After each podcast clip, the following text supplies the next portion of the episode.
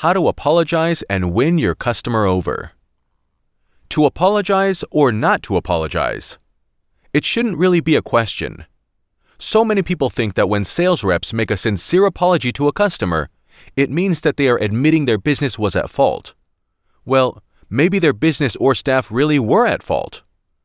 The best way to soothe an angry or disgruntled customer is by empathizing with them and accepting the responsibility for what has happened to them and what could possibly show that you care better than a sincere apology?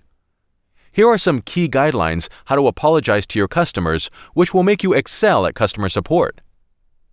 A good start is saying, I'm sorry. There isn't a more straightforward way to apologize than saying you're truly sorry. If you have to apologize a thousand times for the same thing, just do it. Don't get frustrated or angry. Put a smile on your face and even though your only wish is to scream and shout, say, I'm sorry, and do your job. Fix it no matter what.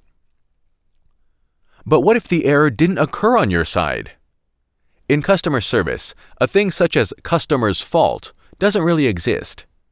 Don't make accusations and don't make your customers fix the problem themselves.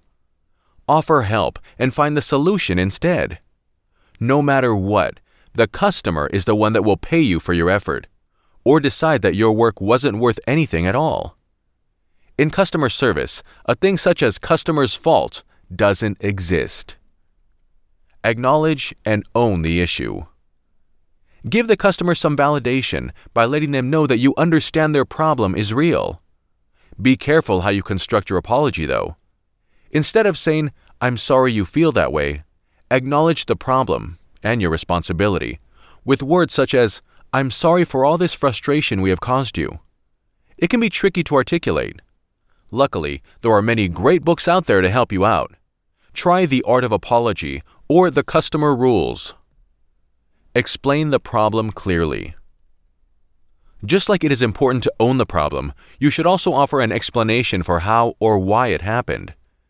This shows your customer that you are taking the time to understand what has happened to them. Offering an explanation means you and your business are trustworthy and transparent.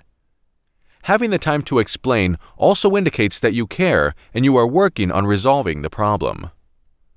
Try to always use appropriate language.